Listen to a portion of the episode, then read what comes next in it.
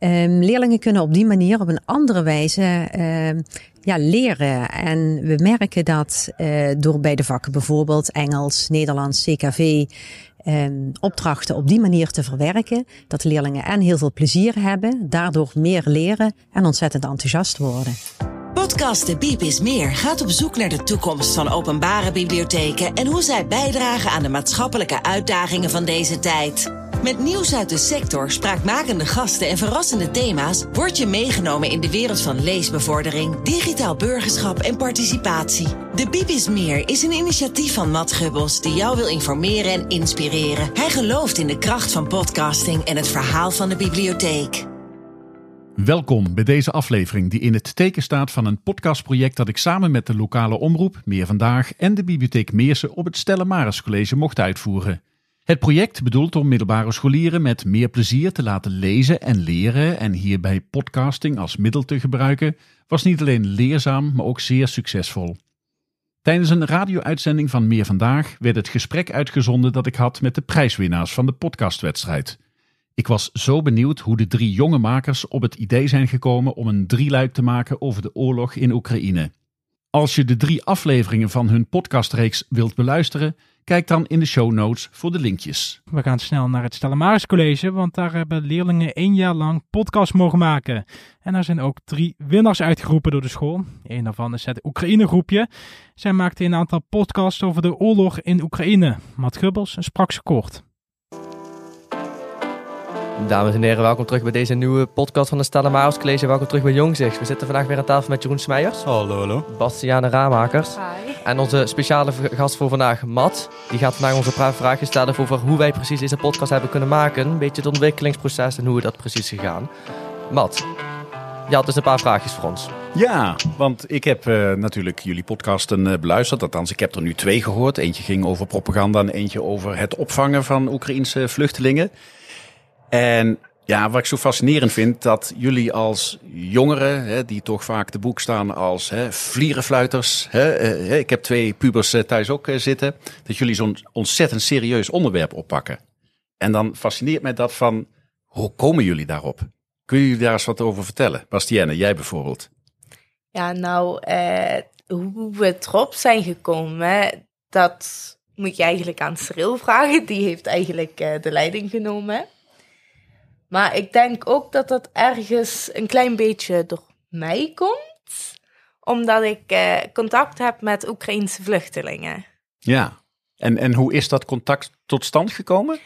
Uh, nou, wij, uh, ja, mijn opa en oma en ik, wij doen eigenlijk uh, opvang, Oekraïnse vluchtelingen opvangen. En wij waren er als eerste bij toen ze naar Valkenburg kwamen. Oké, leuk.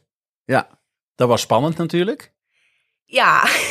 Ja, want je haalt echt uh, hè, mensen in huis waarvan je maar moet afwachten ja, wat ze allemaal hebben meegemaakt. Nou, we, we hebben ze niet in huis genomen, maar we hebben ze op de straat wonen. Dus uh, we wonen wat 100 meter van ze af of zo. Ja. Dus uh, wij zijn wel echt de contactpersoon, zeg ja. maar. Ja. Nou, Cyril, en toen hoorde jij dat en toen dacht jij van, ja, podcast. Want hè, de school wil ook iets met podcasting doen. Ja, inderdaad. We zaten met z'n, uh, met z'n drietjes zaten we in de CKV-les. En uh, toen zei mevrouw van, uh, van de les, die zei dan van, ja, we hebben een project. We kunnen een podcast gaan maken. En mevrouw die dacht eerst van, nou, de kinderen gaan het niet echt serieus oppakken. Die pakken gewoon een telefoon, nemen dat dan op en dat is het. Maar eigenlijk vanaf moment één dat ik het hoorde, toen dacht ik van, ik wil er eigenlijk nu al voor gaan. Want het is een hele leuke ervaring om op te bouwen. En um, Jeroen en ik, die interesseren de oorlog in Oekraïne, interesseert dat gewoon ons heel veel. En Bas, jij dat dan met de vluchtelingen.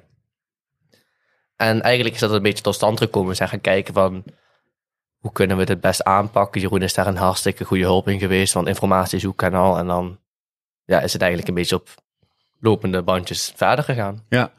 Hebben jullie dan ook iets met het vak geschiedenis op school? Uh, Jeroen en ik heel, heel veel. We zijn er uh, goed in. We vinden het ook leuk. Bastiaan ietsjes minder, maar die vinden het ook wel heel leuk. Uh, maar ja, dat interesseert ons inderdaad ook wel. Ja, leuk, leuk. Hey, en dan, dan, dan heb je zo'n onderwerp, Oekraïne. volgens mij gaan jullie een serie van vier in totaal maken. Inderdaad, vier podcasten. Twee liggen er al, althans, hè, die heb ik gehoord. Um, hoe kom je tot, tot ja, zo'n zo'n zo'n thematiek in, in vier delen? Ehm, nou, de oorlog in Oekraïne is natuurlijk een heel breed onderwerp. Je hebt eh, heel veel perspectieven waarvan je, waarvan je kunt kijken. Je hebt de propaganda, je hebt de economie, bijvoorbeeld met de sancties wat wij op Rusland leggen en de energieprijs wat wij daarvan krijgen. Eh, ook heb je de vluchtelingenkoers, daar heeft Bastiaan een heel mooi eh, stukje voor kunnen geven. En we hebben ook gewoon de oorlog in het geheel, een beetje de, de, tactieken bespreken, hoe het loopt, hoe het is gewoon qua progressie van ook wel Oekraïne, ook wel Rusland. Hoe dat is met bijvoorbeeld, Jeroen en ik hebben dan Bakhmut gepakt. Dat is een stad wat nu eh, flink wordt gevochten. En als we dat allemaal in één podcast moeten doen, dan is die podcast rond de, uur lang. Dus we dachten, laten we in vier delen opsplitsen. Dan hebben we allemaal ons eigen onderwerp waar we interesse in hebben. En dan kunnen we het ook nog in een leuk jasje steken. Ja, gaaf. En Jeroen, jij hebt ook iets met oorlog en Oekraïne in het bijzonder. Kun je daar ook eens iets meer over vertellen, hoe dat zo gekomen is? Is dat van jongs her? Ja, ik ben al eh, van jongs af aan een beetje geschiedenisfanaat. En eh, vooral dan van eh, 1900 en daarna. Bijvoorbeeld mo- moderne versie van vechten vind ik enorm interessant. De tactieken die daar worden gebruikt en dat soort dingen. De wapens die worden gebruikt. En eh, ja, dan denk je van, oh, Tweede Wereldoorlog, laat ik daarmee uitbreiden. Dan ga je naar de, Tweede, ga je naar de Eerste Wereldoorlog kijken. Naar de Koude Oorlog kijken. En dan hier en daar leer je wat dingen. En bijvoorbeeld Oekraïne, dat is nu bezig. En dan denk ik van, hé, hey, daar gebeuren nu eigenlijk gewoon heel veel dingen wat ook in de geschiedenis al een keer is gebeurd. En dat, daar leg ik dan een beetje link tussen en dat vind ik dan enorm interessant. Ja. ja, want de verhalen die ik soms hoor op tv, dat klinkt een beetje als de Eerste Wereldoorlog met al die loopgraven en waar al die hè, eh, dode hè, soldaten in eh, liggen. Wat doet dat met jou, Bastienne, als je dat soort dingen ziet en hè, eh, ja, mensen uit Oekraïne heel, heel nauw contact mee hebt? Ja, ja, wat doet het met je? Ja, je bedenkt je, hoe kan iemand zo denken? Maar je denkt ook, hoe, hoe kom je erop om, dat, om een oorlog te starten en dan ook nog eens steden te bombarderen waar mensen wonen die hier helemaal niks mee te doen hebben? Ja. Hoe, hoe, hoe kun je je dat bedenken? Hey Cyril, je had het over ehm eh, jij en Jeroen, denk ik met name, dat jullie hè, een stukje voorbereiding hebben gedaan. Kunnen jullie daar eens iets over vertellen? Van, waar begin je dan? Ja, we zijn eigenlijk gewoon een beetje rond gaan kijken op voornamelijk het internet. Kijken of we daar eh, bronnen konden vinden over onder andere eh, wat er allemaal op de grond gebeurt. Want dat vind je niet zomaar. Want dan gaat het over misschien de hele kaart. Alleen wij wouden daar iets meer diepte in creëren. En toen vonden we iemand. En daar hebben we een heleboel bronnen van gekregen. Die beide van eh, uit de Oekraïnse kant en de Russische kant kijken. Dus dat is ook wel eh, interessant. Die heeft ons ook enorm geholpen met de propaganda podcast. En dan zijn we daar gewoon een beetje rond gaan kijken. Daar hebben we nog meer bronnen gevonden. En dan zijn we uiteindelijk eh, gekomen op een paar hele mooie podcasts. Zou je normaal gesproken dat soort bronnen ook opgezocht hebben als je niet met dit podcastproject in aanraking was gekomen? Eh, ik persoonlijk wel, want ik wil niet per se meteen een kant kiezen in de oorlog. Want ja, het blijft een oorlog, allebei de partijen die vechten. Eh, wat ik wil het liefst wil doen, is van een neutrale kant kijken. Dus wat ik dan doe, is ik pak dan allebei de bronnen. En dan ga ik een beetje kijken wat er speelt. En natuurlijk zitten er van allebei de kanten bronnen bij die misschien niet helemaal 100% te vertrouwen zijn. Maar daar kan ik best wel goed het verschil uithalen. Of misschien eens een keer niet, maar dat ligt er een beetje aan. Maar eh, ja, ik kijk toch wel een beetje naar allebei de bronnen van... ehm, hoe zit dat precies, ook, eh, ook qua interesse van hoe pakt Rusland de propaganda aan van de oorlog? Hoe zien zij het? Bijvoorbeeld, ehm, Jeroen en ik die zagen eens een keer laatst dat ze zeiden van dit is de beste tank in de wereld. Dat zei Rusland een keer. En toen gingen we eens verder kijken en dan bleek dat een hele oude tank nog te zijn uit rond de Sovjet-Unie-tijd. En ik zie toch een beetje van ja, de pot, de propaganda die gaat toch wel een beetje ver in dat principe. En dat geeft je toch wel een beetje een beeld van ja, hoe werkt het nou precies? Hebben jullie ook de verhalen van de vluchtelingen waarmee jullie contact hebben? Hè? Want die vertellen ook verhalen. Hebben jullie die verhalen ook kunnen fact-checken? Met, met, met openbare bronnen? Of zijn jullie niet zo ver gegaan? Ehm, ik heb dat persoonlijk wel een heel klein beetje bekeken. Ja, had me een heel leuk papiertje gegeven van ehm, een beetje van informatie van een Oekraïense vluchteling. Daar hadden we een paar vragen voor gesteld. En ehm, ook al stond er niet echt heel veel op wat ik kon gebruiken om op te zoeken als het echt feiten waren. Want het was meer uit beleving. Want we vroegen meer van hoe heb je het beleefd? Eh, wat, wat gebeurt er precies een beetje? En wat we dan eigenlijk zien is dat ze eigenlijk gewoon zeggen van ja, het is gewoon hartstikke stom dat wij uit ons eigen land moeten vluchten. En dan ja, er zijn meer uit gevoelens eigenlijk dat die mening kwamen in plaats van echt uit feiten. Bastienne, de heren die hebben heel veel bronnenonderzoek eh, gedaan. Wat was jouw aandeel in het, het voorbereiden van deze podcast? Ja, nou, wat ik eigenlijk heb gedaan. Ik ben eigenlijk verantwoordelijk geweest voor eh, de informatie van de vluchtelingen. Dat is eigenlijk eh, het, het, het enige dat ik zover heb kunnen doen. Ja, zonder jou waren er geen vluchtelingen hè, als onderdeel van de podcast. Dus wel heel belangrijk. Ja. Wat voor tips hebben jullie voor medescholieren hier op Stella Maris als het gaat om het voorbereiden van een podcast? Waar, waar moeten ze allemaal op letten? Nou, eigenlijk het belangrijkste is, ehm, spreek een beetje uit je gevoel. Ga niet, eh, je kunt natuurlijk wel een paar steekwoorden op papier schrijven, maar ga je daar niet aan houden. Praat een beetje als je er bijvoorbeeld over een eh, boek hebt of zo. Praat gewoon echt uit je belevenis en praat gewoon uit hoe je het boek hebt gevonden. Ga niet steekwoorden op het, eh, zoals een verslag schrijven van wat je echt gaat opzeggen. Want dan ga je niet echt een heel leuk gesprek kunnen voeren met iemand. En dan gewoon eigenlijk gewoon een beetje je passie erin steken. Ga ervoor. Zorg er niet voor dat het, eh, dat het snel snel gebeurt. Maar je moet he- heus wel een keer, eh, de keer opnieuw opnemen. Maar dat hoort er helemaal bij. Neem er de tijd voor, steek je passie erin. En dan komt het helemaal goed. Jeroen? Ja, ik denk ook wel zo gewoon goed, jezelf goed verdiepen in het onderwerp waar je het over gaat hebben. Bijvoorbeeld een boek. Gewoon lees het een keer goed op je eigen tijd. En dan gewoon, ja, praat vanuit je hart zou ik zeggen. Dat hebben wij ook gedaan. We hebben relatief weinig opgeschreven. En dat eh, zorgt ervoor dat een eh, mooi vloeiend gesprek en ook een enorm natuurlijk gesprek hebt. Want als je van een blaadje gaat oplezen, dan eh, merk je al snel van... zit de persoon nou echt te praten of zit hij nou gewoon van een blaadje op te lezen? Ja, klopt. Ja, ik herken het. Ik heb wel eens een solo-podcast gedaan en dan vind ik dat toch wel heel erg moeilijk. Maar jullie hebben echt wel mooie verhalen om te vertellen. Het klinkt gewoon heel natuurlijk. Hebben jullie wel eens overwogen om eh, iemand van buitenaf ook eh, zeg maar in de podcast eh, te laten spreken? Ehm, ja, maar niet voor in de podcast wat we nu hebben gemaakt. Want ehm, dan kunnen we misschien... Ja, we- waren erover aan het denken, maar dat is niet echt tot goed gekomen. Wat we wel hebben gedaan, is we hebben eens een keer... ehm, als we een keer bijvoorbeeld de, een keer moeten wennen aan de microfoon weer eens een keer, bijvoorbeeld aan vakantie. Dan hebben we eens een keer een vriend van ons uitgenodigd om even te praten over bijvoorbeeld Formule 1. En dan heeft hij ook meteen even de va- ervaring opgelopen. En ehm, hadden we het uiteindelijk ook over een stukje Oekraïne. Eh, hadden we gedacht om even erin te doen. Of tenminste, ik had erom gedacht. Dat hebben we toch even niet gedaan. Ehm, maar ja, uiteindelijk is het toch ja, leuk om ook zo iemand, gewoon, vriend, iemand van de vrienden gewoon, gewoon op te pakken, mee te nemen. En gewoon zijn verhaal te laten doen over een onderwerp wat hem wel interesseert. Hey, en als, dan zo, als jullie dan zo op school rondlopen, hè? ja, iedere jongere heeft een verhaal. Verhaal hè, vanuit thuis, vanuit eh, vroeger, hè, vanuit eh, vrienden.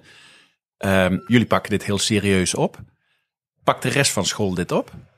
Ja, dat is een beetje nog maar de vraag hoe eh, serieus. Want wij zijn hier inderdaad enorm serieus in ieder geval mee bezig geweest. Ik denk niet natuurlijk dat iedereen dit zou kunnen doen. Ook een beetje de vraag. Want ja, mensen die kunnen ook een beetje iets meer achteruit gaan zitten leunen. En dat is natuurlijk ook niet zo heel fijn. Want met dit soort dingen moet je gewoon even 100 op 100 zetten. En gewoon even goed doorpakken, zodat je een eh, goed eindproduct krijgt. Nou ja, Bastienne, eh, aan jou de, de eer, de laatste oproep aan, aan, aan alle leerlingen van Stella Maris. Wat, waarom is het zo gaaf om dit eh, te doen? Nou, het is een eh, once in a lifetime opportunity natuurlijk. En die moet je dan wel nemen als je die kunt nemen. Ja. Jeroen, aan jou dan. eh ten slotte, eh, qua voorbereiding, wat heb jij eh, uit dit project geleerd? Wat, wat neem je daarvan mee straks in de toekomst, volgend jaar? Eh, ik heb vooral geleerd gewoon zoek voor je eigen bronnen. Want alles is heel leuk en aardig dat je continu gaat rondvragen. Maar dan heb je bijvoorbeeld één of twee bronnen. Nou, dan ben ik verder gaan zoeken naar eh, verschillende bronnen. En dan ben ik achter heel veel verschillende leuke feitjes gekomen. Of misschien iets waarvan je denkt van... Oh, dit, dit kan trouwens ook nog best wel goed zijn. Vaak als je het vanaf één kant gaat bekijken... Dan, ja, dan kan het nogal partijdig worden. En als je het een heel breed perspectief houdt... Dan eh, vind ik het ook enorm interessant om dat, eh, dat te hebben. Zou je kunnen zeggen dat het podcasten aan zich, dat dat gewoon een hele leuke hè, manier is om eigenlijk meer uit jezelf te halen? Ik zou zeggen van wel, want ehm, je bent niet achter een computer bezig. De computer dan ben je als een, eh, zullen we als een eh, motor op diesel. Werk in één stuk door en je doet er geen passie in steken. Hier praat je. En dan kun je je eigen verhaal ook een beetje erin zetten. En dan heb je je passie. En, als je het leuk vindt, dan heb je het ook leuk. En dan, dan merk je dat ook aan je stem. En ook uiteindelijk op het eindpro eh, eindproject of product wat je, wat je krijgt. Want als je het niet leuk vindt, dan ga je het heel snel afkakkeren. Als je het leuk vindt, dan, dan zet je ervoor in. Nou, ik vond het heerlijk om uh, met jullie uh, te spreken. Want ja, nogmaals, de twee podcasts die ik al heb geluisterd. Ik zou ze graag aan mijn eigen podcastshow willen toevoegen. Maar het is van Stella Maris, hè, want daar is het project ooit voor bedoeld. Ja, en jullie de eer om af te sluiten. Het is jullie podcast. Nou, dan zou ik zeggen, Matt, heel erg bedankt voor deze leuke vragen. Jeroen en Bastiane, dankjewel voor het gesprek. En dan zou ik zeggen naar de mensen thuis. Dankjewel voor jullie voor het luisteren. En dan zie ik jullie ook nog een volgende keer. Ja, dat was uh, Matt Gubbels in gesprek met leerlingen van het Stellamaris College. Ook hebben wij even kort gesproken met de rector van de school over hoe zij het project heeft ervaren. We wilden leerlingen van Stella Maris kennis laten maken met het podcastproject. Uh, uh, samen met de bibliotheek in Meersen, Meer Vandaag, de provincie Limburg en het Stella Maris College. Ehm, leerlingen kunnen op die manier op een andere wijze ehm, ja, leren. En we merken dat door bij de vakken bijvoorbeeld Engels, Nederlands, CKV um, opdrachten op die manier te verwerken. Dat de leerlingen en heel veel plezier hebben, daardoor meer leren en ontzettend enthousiast worden. We hebben over de 100 podcasts uh, gemaakt. Uh, toevallig werden de podcasts opgenomen naast mijn kantoor. Uh, dus ik kreeg het ook wel uh, zijdelings mee. Er werd heel veel gelachen. Uh, ja, kleine toneelspelen werden gespeeld door leerlingen. En leerlingen waren heel enthousiast en vonden het ook wel spannend. Eh, maar dan daag je ze ook op een andere manier uit. En ja, er zijn mooie podcasts uit de voren gekomen. Ik heb er een aantal beluisterd. Ja, fantastisch. We hebben weer een nieuwe podcastruimte, want de materialen die zijn nu van ons. dankzij die subsidie. dus het project wordt voortgezet en wordt binnen de diverse vakken gebruikt om opdrachten op een andere manier te verwerken. Bedankt voor het luisteren naar deze aflevering van De Biep is Meer. Heb je zelf een mooi verhaal om te vertellen? Neem dan contact op via info.onderzoekmeteffect.nl. De Biep is Meer is een initiatief van Matt Gubbels. Hij gelooft in de kracht van podcasting en het verhaal van de bibliotheek. Graag tot een volgende keer.